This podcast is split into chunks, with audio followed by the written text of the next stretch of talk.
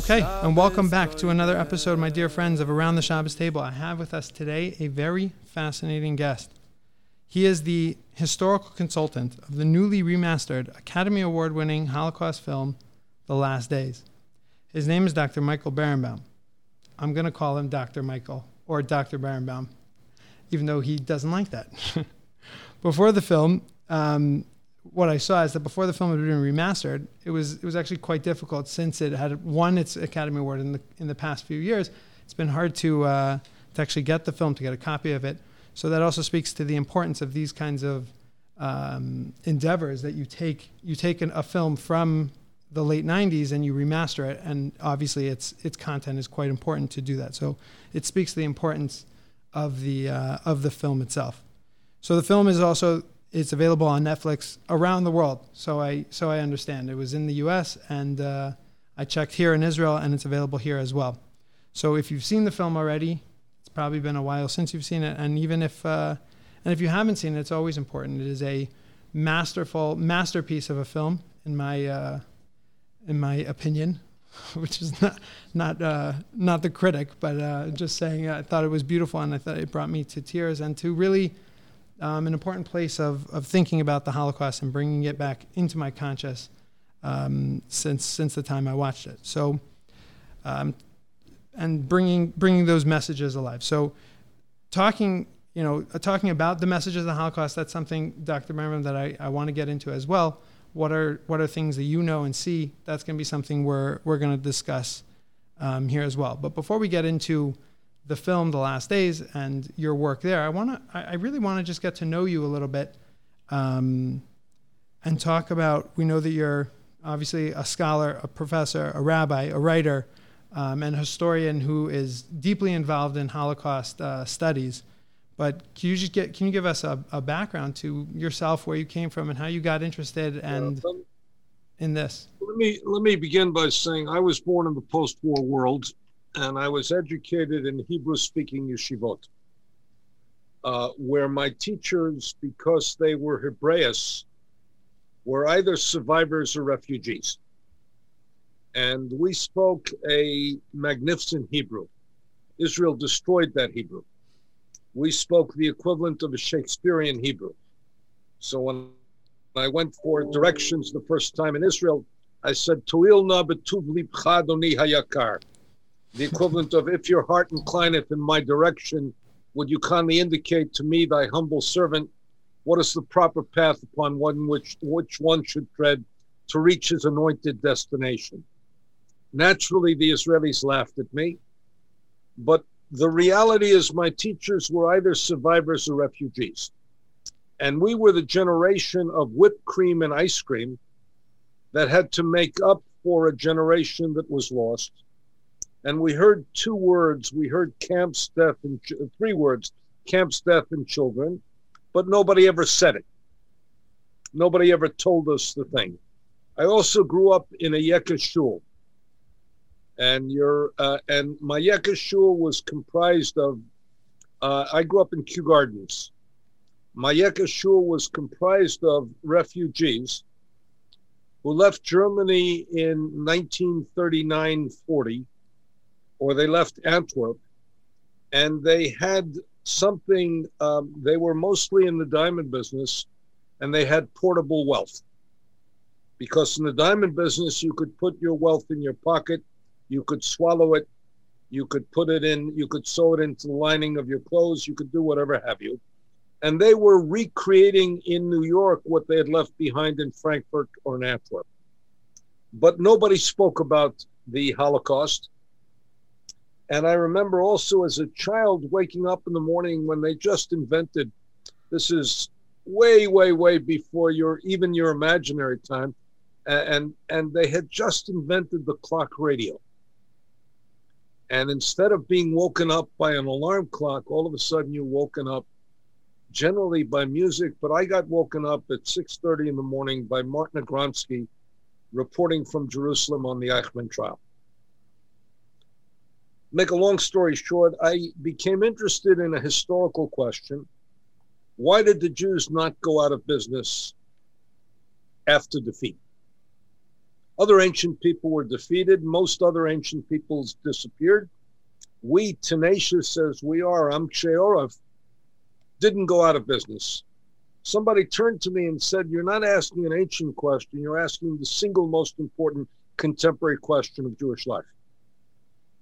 In other words, after the massive defeat of the Shoah, how is it that the Jewish people doubled down on Jewish existence and even went to gather together in the state of Israel and recreated Jewish life, and not only recreated Jewish life, but recreated Jewish life in a manner that probably exceeds the fabled world of Eastern Europe. More Jews are learning.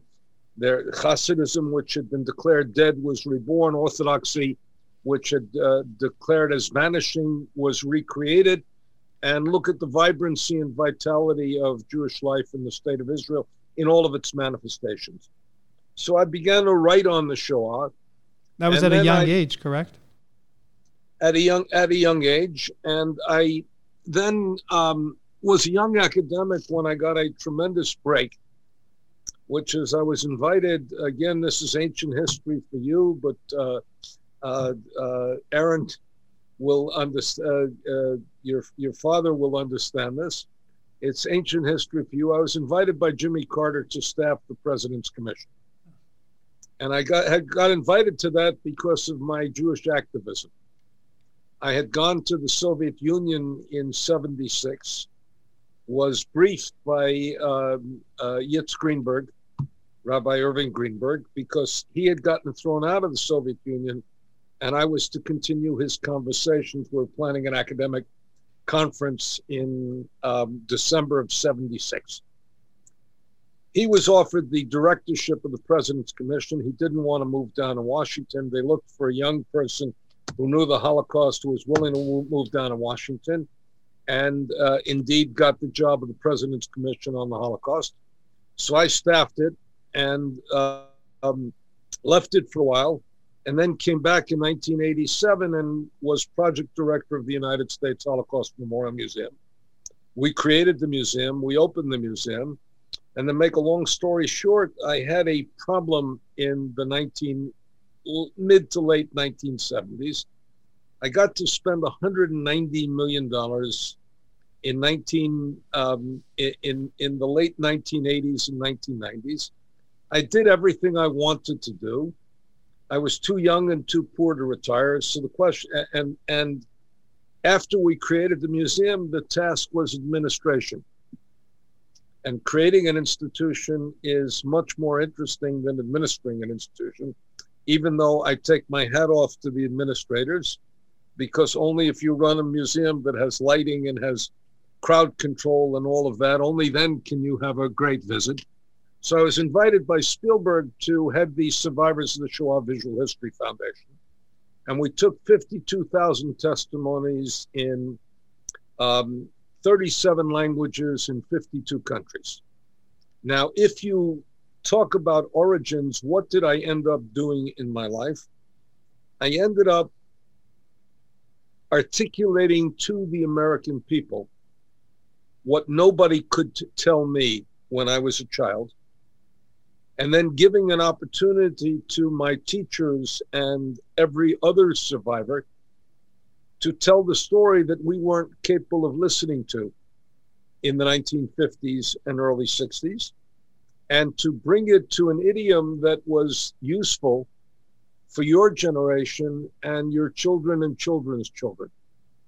So I was involved in essentially being the midwife to the encounter of the American people with the Shoah, and ultimately in the survivors of the Shoah, the encounter of the world with the testimony of the survivors. And this has been a, the, the rarest privilege of my life.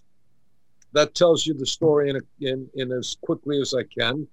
But it all began in silence, and I was um, empowered to bring it into a visual dimension, a cinematographic dimension, a museum dimension, and most importantly, to compile the greatest oral testimony, visual testimony imaginable of any event in human history. Now, what is its importance? Let me just imagine if you were sitting down at your at your Seder table and you had access to people who were slaves in Egypt. Right? All we have is all we have is the narration. Imagine if you could listen to slaves in Egypt, but not only Moshe, and not only Aaron, and not only Miriam, but Shloimeh, who was a little bricklayer. And we had everybody from great leaders to bakers and candlestick makers to cobblers and and and and blacksmiths to leaders of industry, all of whom were be able able to articulate what they experienced. What this is going to do in 100 years, in 200 years, in 500 years is unimaginable because history is normally written by elites. And this is the first history that will have the record to be written by Amcha, by everybody. And the more you deal with the Holocaust, you more the more you understand that it's the power of the individual story. The devil is really in the detail, but the courage is also in the detail. The resilience is also in the detail. The resistance is also in the detail. Faith is also in the detail. Loss of faith is also in the detail. So, this is what my life ended up being. And after uh, I left the Shoah Foundation, I decided that I really wanted to engage in what you could call in modern um, times academic and entrepreneurship. So I've created museums, I've created films, I've helped create films, and I uh, edited the Encyclopedia Judaica to brought together, uh, you know, 25,000 scholars, uh, uh, 22 volumes, 16 million words. I'm one of a couple of people who've read all of them, and uh, you know, I, I, learned something in in the process, and it, has been it's been a, a life of, of, of enormous service and privilege. When you mentioned something in the beginning, and my father and I were talking about this when, when you know, the opportunity came to speak to you, we, um, we sat down, we just talked about, you know, how, how do how do we both view the Holocaust? And you mentioned something that that struck a chord with with with what we were talking about. That you mentioned that you felt that um, you were making up for a lost generation and that the responsibility that you had was um, to to make up were your words. How, how, do you feel that you were that you were making up, and is telling the stories alone making up? Well, let's begin. I was told that we were to make up for a lost generation. And I was told that we were inadequate to make up for a lost generation. They were Gdolim and we were spoiled Americans living off living off the fat of the land and um, and the like. So um, that imposed on whatever we accomplished a little measure of modesty and a lot of measure of responsibility. So I think that I, I think that my generation has done justice to the memory of the Holocaust because of the survivors and because of their impetus and because we have carried that on and done justice to the memory. Remember, when I was growing up, the question is would this event be remembered? And now the question is changed. It's how will this event be remembered? And that's a different question. We now know the Holocaust is going to be remembered, but it's going to be remembered. And, and, and our fight now is to make sure that it's remembered in a way that does honor to its victims and that also doesn't create what we've seen in certain manifestations in recent times in the animus what i would call a new new thing. I'm not worried about holocaust denial. I'm worried about vulgarization minimalization. I'm also worried about what we can term holocaust envy. In other words um, somebody walks in and has a thing sm uh, um, 6M WE 6 million wasn't enough, or Auschwitz staff, th- this is this is a new dimension. This is a new dimension of fighting for the nature and the integrity of the memory. We're also um, struggling to make sure uh, there's a paradox of the Shoah. Paradox was referred was uh, first mentioned by Yitz Greenberg, and it's a very important paradox. The innocent feel guilty, and the guilty feel innocent.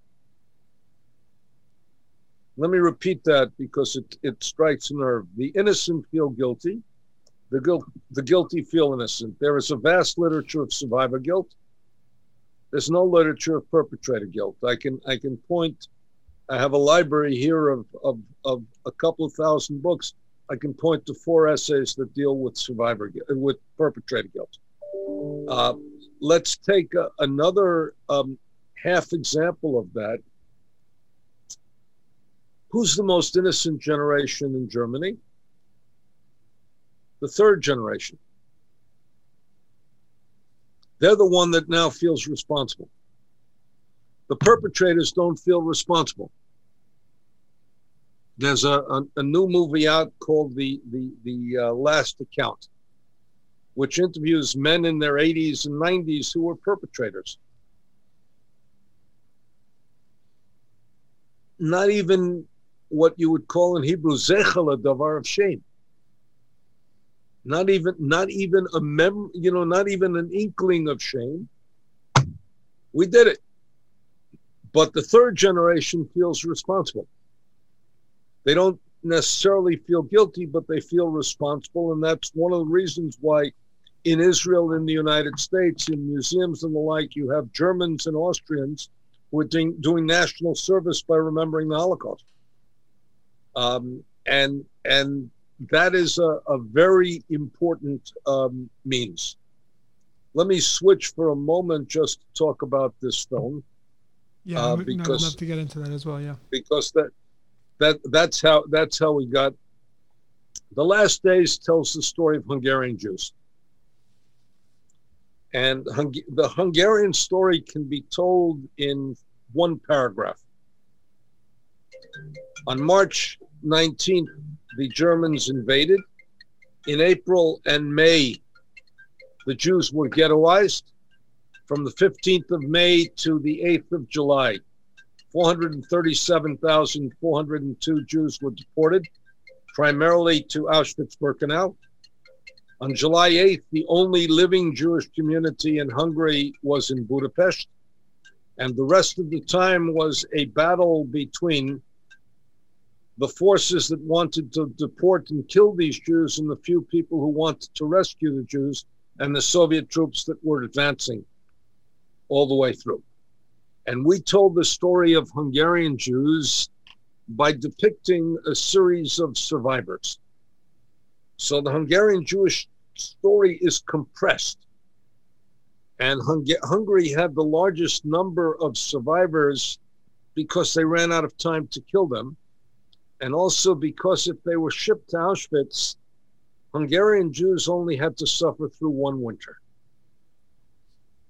Polish Jews had three and four winters, and they always said a low number on your arm got you respect in Auschwitz because it meant you got through the winter.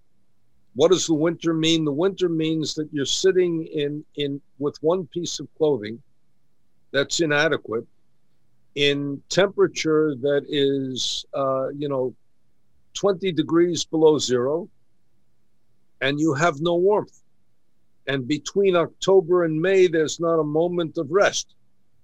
So the idea that you see winter coming back and you imagine what it takes, it means you're not comfortable between October and May.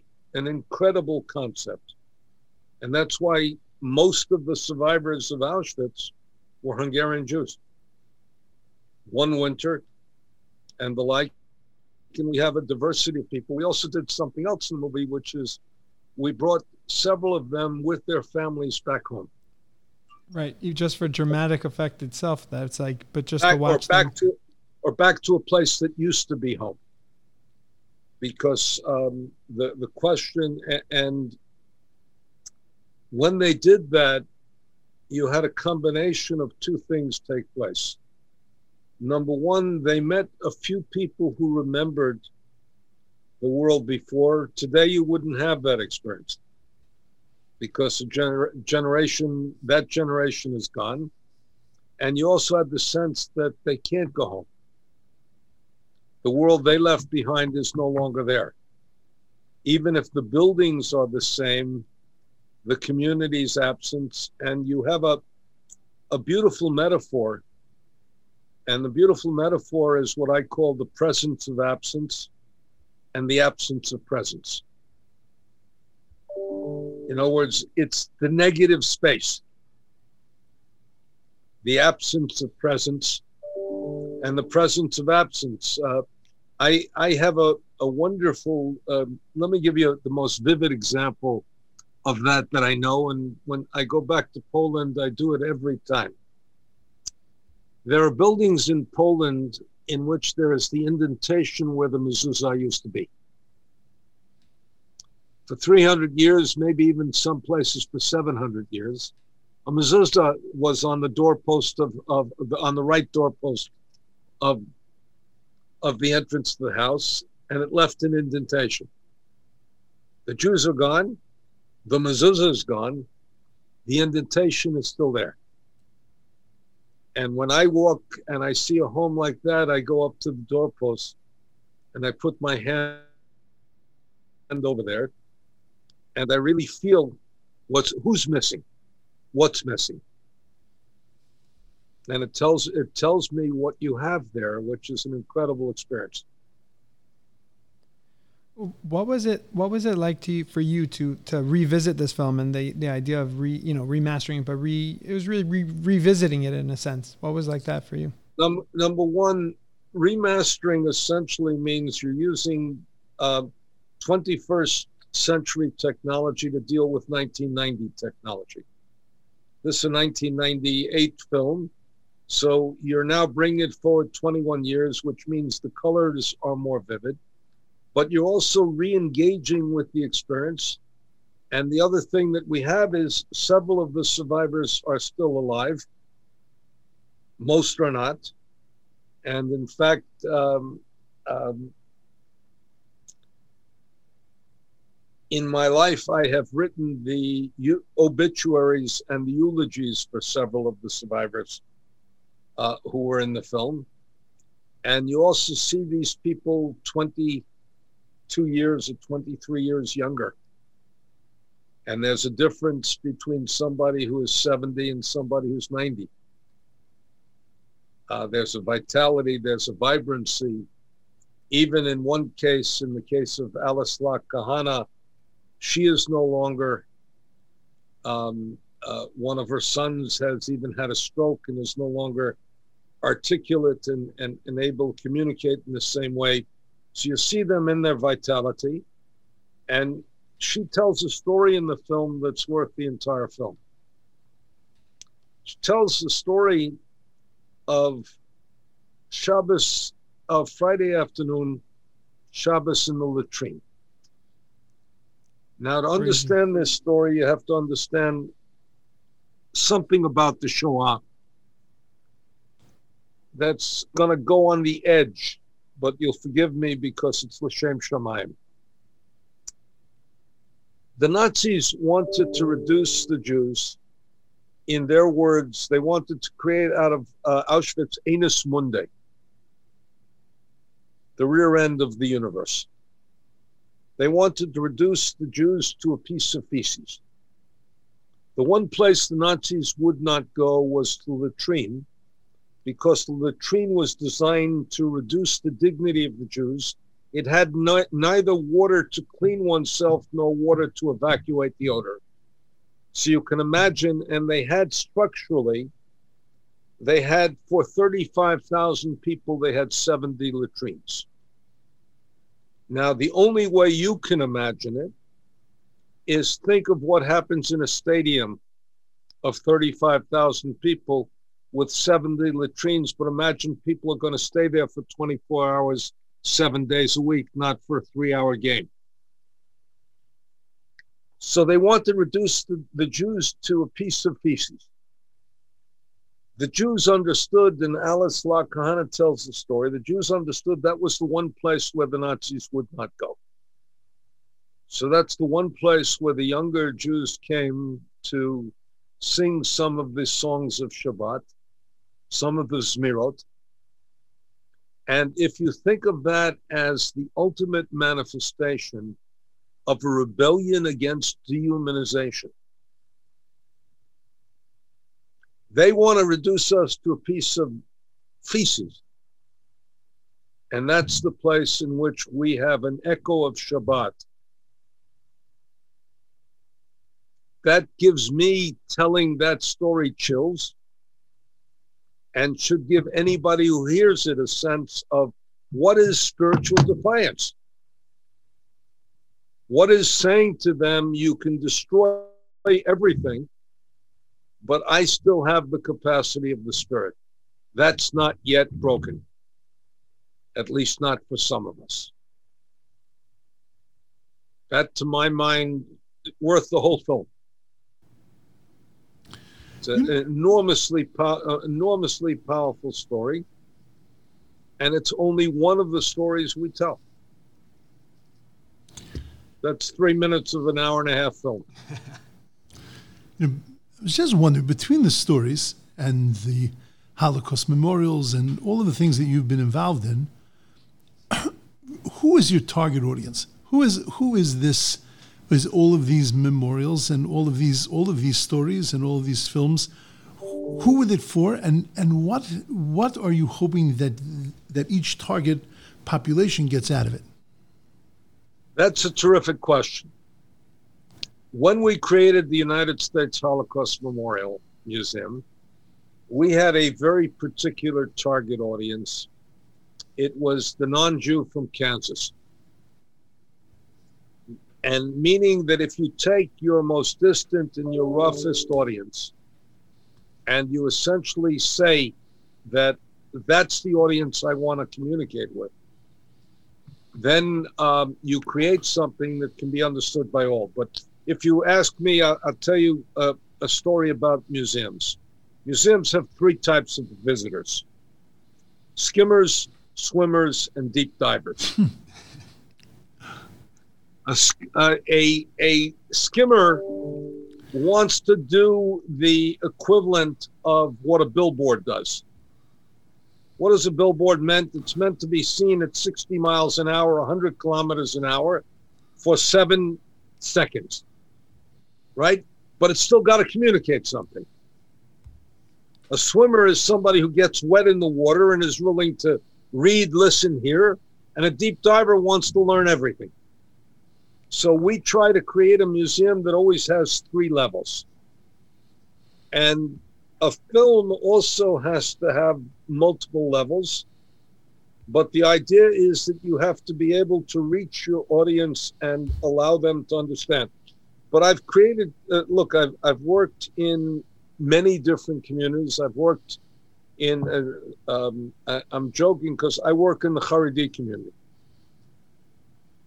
and in, in, when I work, and I've become, ironically, on the Holocaust, the equivalent of the Rav Hamachshir, the rabbi who says this material is kosher, this material is treif, and the like. And consequently, uh, you want to grapple with that. You want to you want to speak to that audience in a language that they can understand. So, for example, in we we created something in that audience in which we have an interaction uh, in the ghettos and in the camps and in the years 33 through 39 about the shelot and chuvot that the rabbis uh, that the rabbis were asked and the answers they could and could not give. That wouldn't work for a different audience. Or, for example, we have um, the Torah that was recited by Kalonymus Shapiro and the que- the question the question and I'm always interested in what story you know um, a rabbi not only speaks of the Torah, but he speaks to a community that's experiencing what they're experiencing.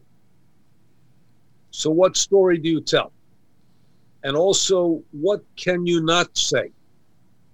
Let me give you a wonderful example from um, um, pre war Germany. A Reform rabbi by the name of Joachim Prinz is not permitted to preach. But he, they're still in before 38. He's rabbi in 37. They're still allowed to pray. So he has his congregation develop a chant. Uh,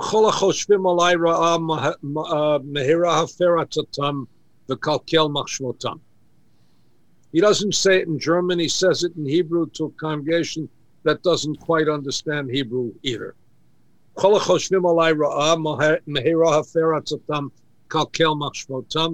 who think of me, what? Evil?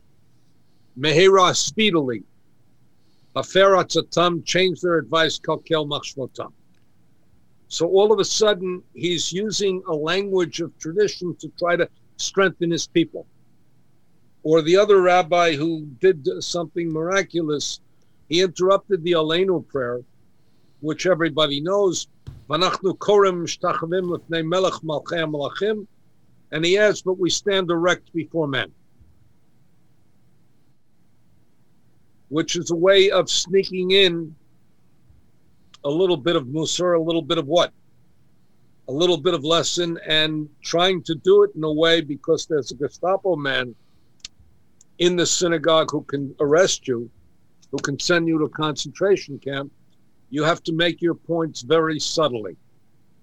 So I'm always interested, for example, on who was Amalek, who was Paro, who was Haman, who was Achashverosh but it depends on what your who your audience is. But I generally try to reach uh, multiple audiences. I mean, I, I've done museums in Poland and in Mexico, so you try to reach a different audience there, and you can't presume they know. But the the most important thing is look, we take this all from film, but more than that, we even take it from the Torah. What's the first? What's the first Rashi about Breshit? If the Torah was a book of laws, it would have to begin in the twelfth chapter of the book of Exodus. Would have to begin Perak Yud Bet and Shmot. That's the first halacha.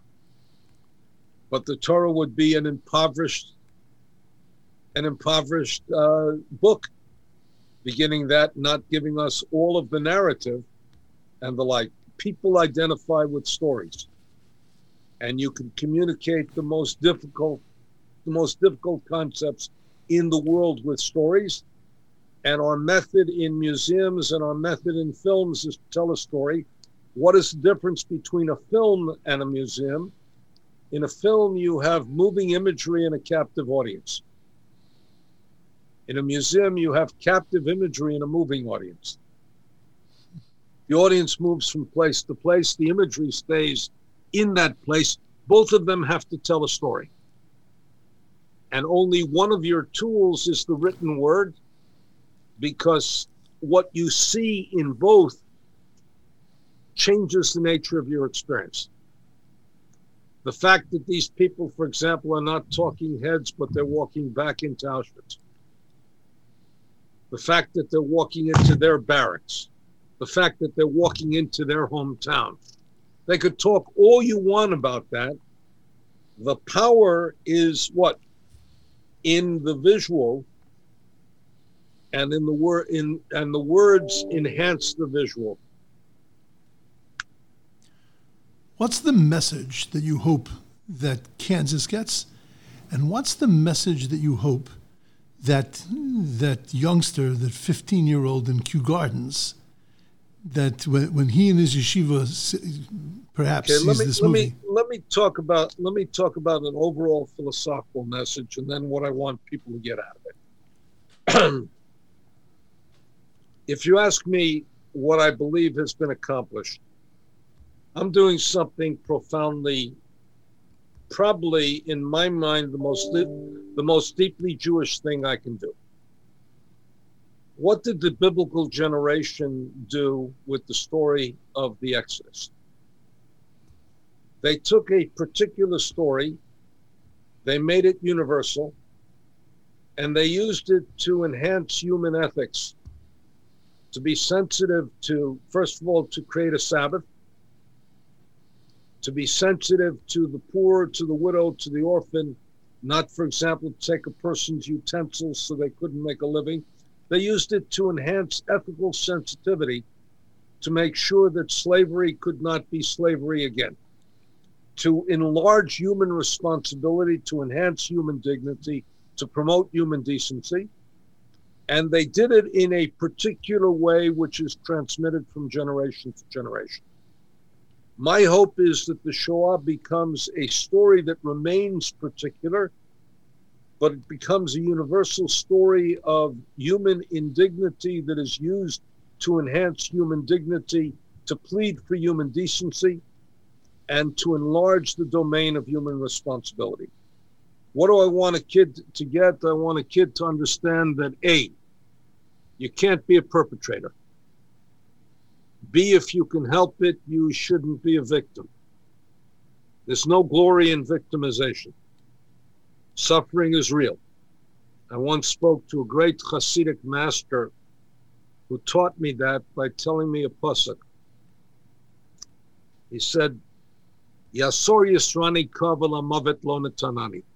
He pronounced it a little bit differently, but I can only, I'll pronounce the Hebrew the way I pronounce uh, the Hebrew.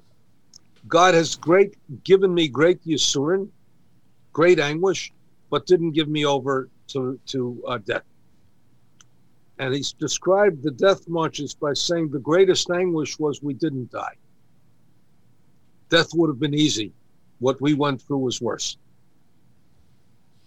What do I mean by that? We shouldn't be a victim. We shouldn't be a perpetrator. We shouldn't be a bystander who watches and watches evil take place we should be an upstander, a rescuer, somebody who, first of all, goes in, alleviates, uh, goes in and tries to stop, alleviate, help, and heal. And sometimes people ask me, where was the presence of God in the Shoah? And why do we presume the presence of God was in the perpetrator and not in the healer and the rescuer?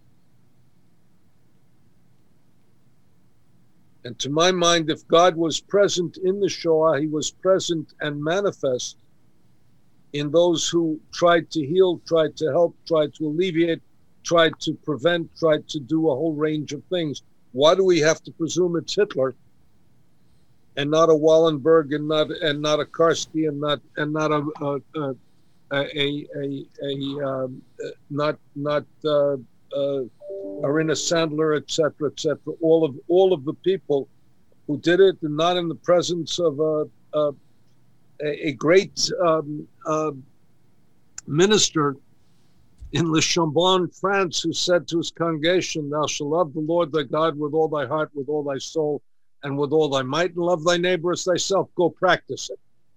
And this village became a hamlet for five thousand Jews. So if God is present, that's where God is present for me. And I, I, I don't want to claim faith for anybody else, but I want to say that's that's where I find the presence of God, if at all, in the Shoah, not in Hitler, not in the punishment, not in the evil, not in the manifestation. I think that's a message that uh, that, that definitely resonates with me. Um, and in, in terms of passing on that message, that's a that's definitely a message that uh, is is teachable and is pass pass onable. You know, you can you can recreate that in uh, in so many ways. Very universal message also as well. That's what I try. That's what I try to do. I try to speak to multiple audiences. Right. But I, I, I find to, also it's interesting. I find also sometimes try we, to speak with integrity out of the Jewish experience. Right, because it's and, and as we see, like you know, we're on the world stage right now, and the message of the Holocaust is is relevant to everyone. It's also relevant to the Jews. It's also relevant to each sect of Judaism, and everybody has to take their message. But there has to be a message that we can, you know, push push back at the world as well. I have a very peculiar dream. I wish I would live long enough that the Holocaust becomes irrelevant. Other words, I, I, I wish that what I taught, what would be the ideal ending of the United States Holocaust Memorial Museum? The ideal ending of the United States Holocaust Memorial Museum would be that's how these idiots behaved in the 20th century. We, post Holocaust people, could not behave like that. We couldn't have such anti Semitism. We couldn't have such hatred. Couldn't have such racism. Couldn't have such evil. Couldn't have such slaughter. Couldn't have such such destruction of human life and human dignity. It, it, it's repulsive to us that human beings could behave like that. Look at us. We've learned all those lessons. I would then be happy to, to go to my grave and say, This is an irrelevant man who has nothing to say to the world. And I'm happy. I would have done my job. The sadness to me is that I'm now still relevant. That's a tragedy of our world. And frankly, it's it, it's the thing that irks me the most. And by the way, true for Jews, true for non-Jews, true for the entire world. Totally. Well, I'm probably the first guy to come on your show and say, I dream of becoming irrelevant. Right. Yeah. Yehi Ratzon that you should be irrelevant. Irrelevant. Amen. Um, yeah, and also speaks to your uh, your the responsibility of the mission. That's uh, speaks to that as well. So we appreciate that very much. Thank you for coming on. Um, thank you for sharing your your uh, your meaningful mission with all of us. Um, if there's anything else you want to tell us about, you know, the film or yourself or a message to our listeners, I think. Let's say good Shabbos. Good Shabbos. We always end with with Pass the cholent. pass the cholent. Okay. Well, I, I, I have to tell you, I, I, you can't say that to me. I'm, I'm the grandson of a butcher, so you And didn't eat grandpa- and my grand, my grandfather said, told us that he understood, he knew better than anybody else what people put in the cholent. So he never served cholent. Well, the joke is, Dr. Dr. Berenbaum, we're from California. I grew up in San Diego. We didn't really have cholent either. Well, we we laugh because in our show, cholent is regarded as a great uh, a great uh, dish, and and people flock to the cholent. And I look at it as a butcher's grandson, and I would be betraying my grandfather if I put if I put a drop of cholent into into into my stomach. So I I I uh, I have a very peculiar response cholent. It's to be faithful to my grandfather, Masoret Avot Siman Labani. What shul did you go up in Queens? Kew Garden Synagogue, Goddess Yeshurun. And our president was Jock Schwalbe, who was Breuer's son-in-law. Right. But but the people in Kew Gardens were the affluent people whose family, if they weren't as affluent, went to went to um, Washington Heights. Washington Heights. There was another another German shul in Forest Hills, Machne Chodesh. Yeah, yeah. But we grew up. I grew up in I grew up in Kew Gardens, and you know, and we you know I I still hear the Melech al kol ha'oretz mekadesh. Amazing. I mean, Were uh, there survivors in you? I mean, you grew up with, with survivors around you. I, I, I'll tell the story of survivors. I wanted to go to summer camp, and I wanted my best friend to go to summer camp. His, um, his father was a survivor. Spoke Yiddish at home. So he, he tells his his um, his father he wants to go to camp, but his interpretation of camp is lager.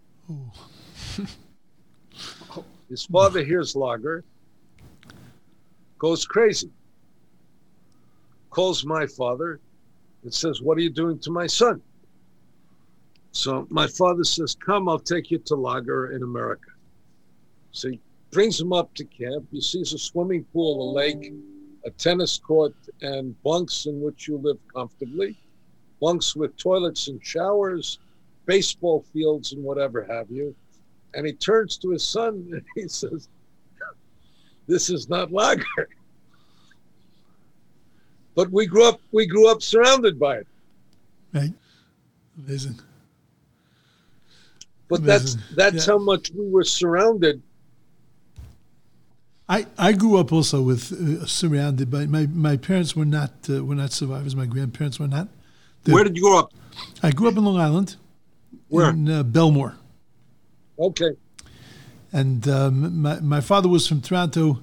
The family came over before the war, um, and uh, my mother's family also came over before the war. Um, but Look, the first time I came back from Eastern Europe, the first thing I did was to go to the grave of my grandparents and thank them for leaving. amazing. The best thing they ever did for me, and they were lovely people and I loved them dearly. The best thing they ever did for me was they left Poland, they left uh, Europe. Right. So we, we had around us in the shul, there was you know people would roll up their sleeves and you would see you you would see numbers. I mean, it was it was a reality Absolutely. to us, to- total reality. But the reality is, if you remember, for many years, the people with numbers wore, wore long sleeves. Yeah, They wore long sleeves. By the way, in Israel as well as in the United States.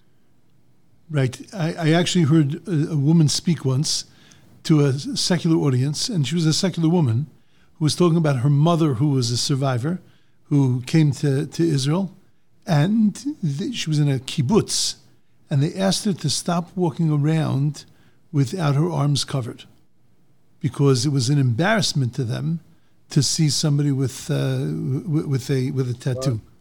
I, I just did a did um, I did a an article on uh, in honor of the 60th anniversary of the Eichmann trial. So we had a very interesting thing. One of the policemen who interrogated him was Mickey Rosenfeld. Mickey Rosenfeld was a survivor of Auschwitz. Nobody in the police knew that he was a survivor of Auschwitz. So they come one day and they want to establish the historicity of something called the Auschwitz Chronicle. The Auschwitz Chronicle was a collection of the records that they kept at Auschwitz, what um, who what it, what people arrived, and what numbers they were given. So they said, how do we establish the historicity of it? We need to know somebody who remembers the date they arrived, where they arrived from, and the number. So they asked around, they said, Do any of you know survivors? So Mickey Rosenfeld lifts up, looks at his number, says August 20th, 1943, from such and such a village. They check in the book, they see his number is from that day, from that village. Said, Who else do you know? He said, I'll call my brother.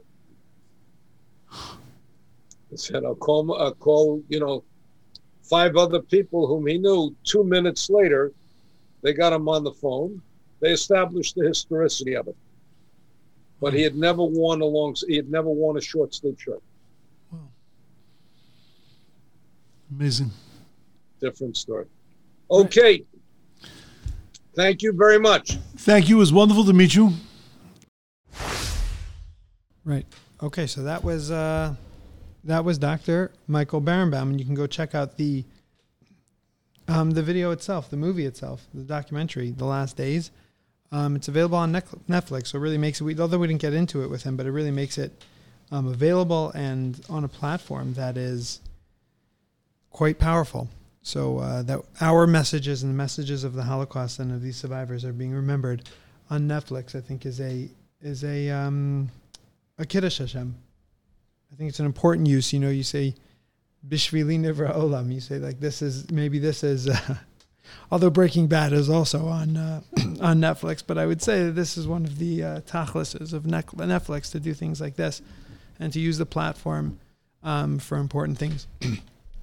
um, I just want to I want to react a little bit here, Daddy, with you, um, just for the listeners, so that um, just to, to rehash that a little bit, that conversation with, with Dr. Merriam, I, I really appreciated the fact that he was able to step out of this. You know, I thought he was going in a place where he said, make up for a lost generation, like we spoke about, where um, see yourself as victims and continuing continuing that that victim status. And he said, you know, we need to teach, we need to to teach this universal message of of being a mensch and being a human being towards others, and um, and responsibility towards towards ethics and morals. And I thought that's a, and this is what I said to him, but I thought that's a message that is pal- like palatable, palatable that people can can digest that. Um, and that's something that when you speak to me, the 30 year old from this generation, that's something that speaks to me. Although I don't know if we can stop there because believing in the Torah, it also, you know, morals are, are dictated by the Torah. But yeah, that's that's off. But well, we'll just do it. We'll, we'll put it up only on the uh, audio. But um, I think that I think that that was something that something that I spoke deep into.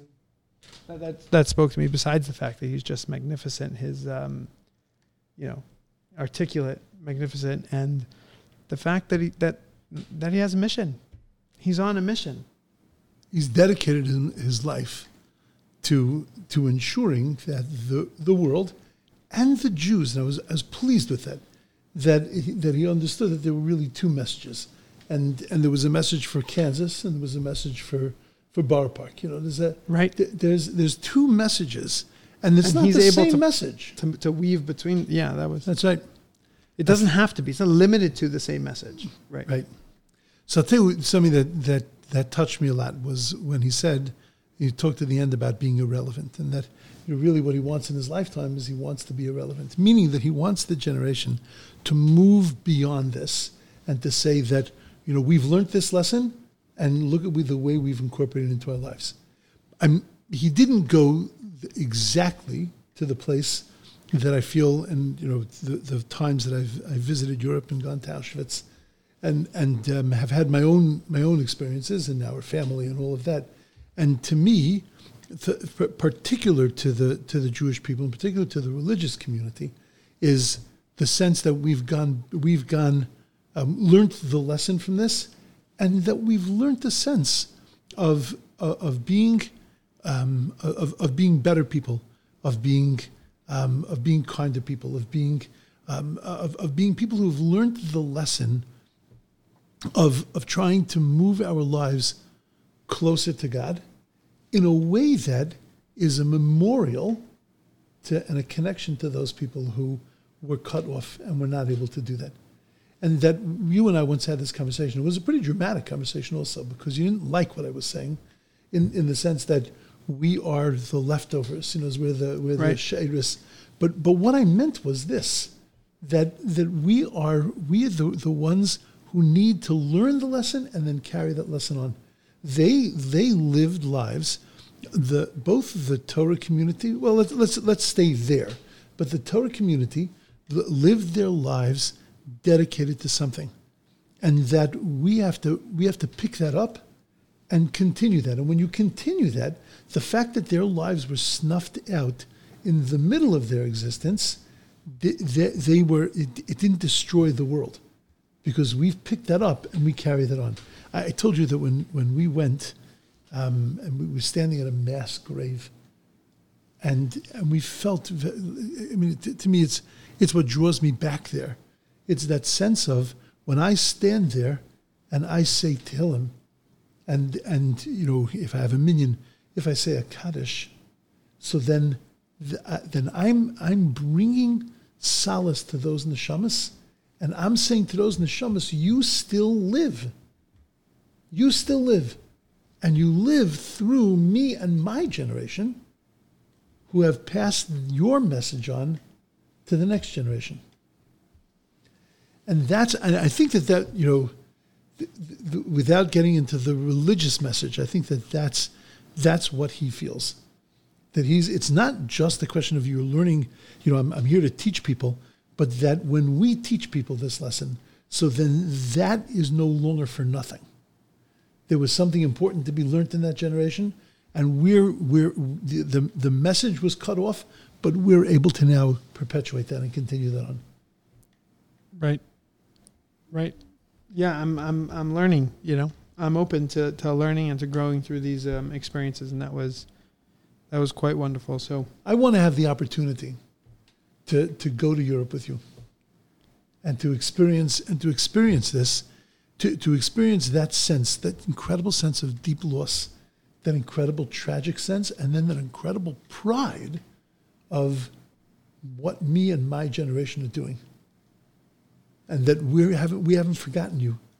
And we haven't left you in Europe in ju- just, a, just a rat. We haven't forgotten you, and we're continuing our existence based on yours. We're standing on your shoulders. Okay. One day, Bezrat Hashem soon, Bekarov. Bekarov. Okay, thank you very much for listening, and uh, remember to like and subscribe to the video, and uh, pass the cholent. Have a great week.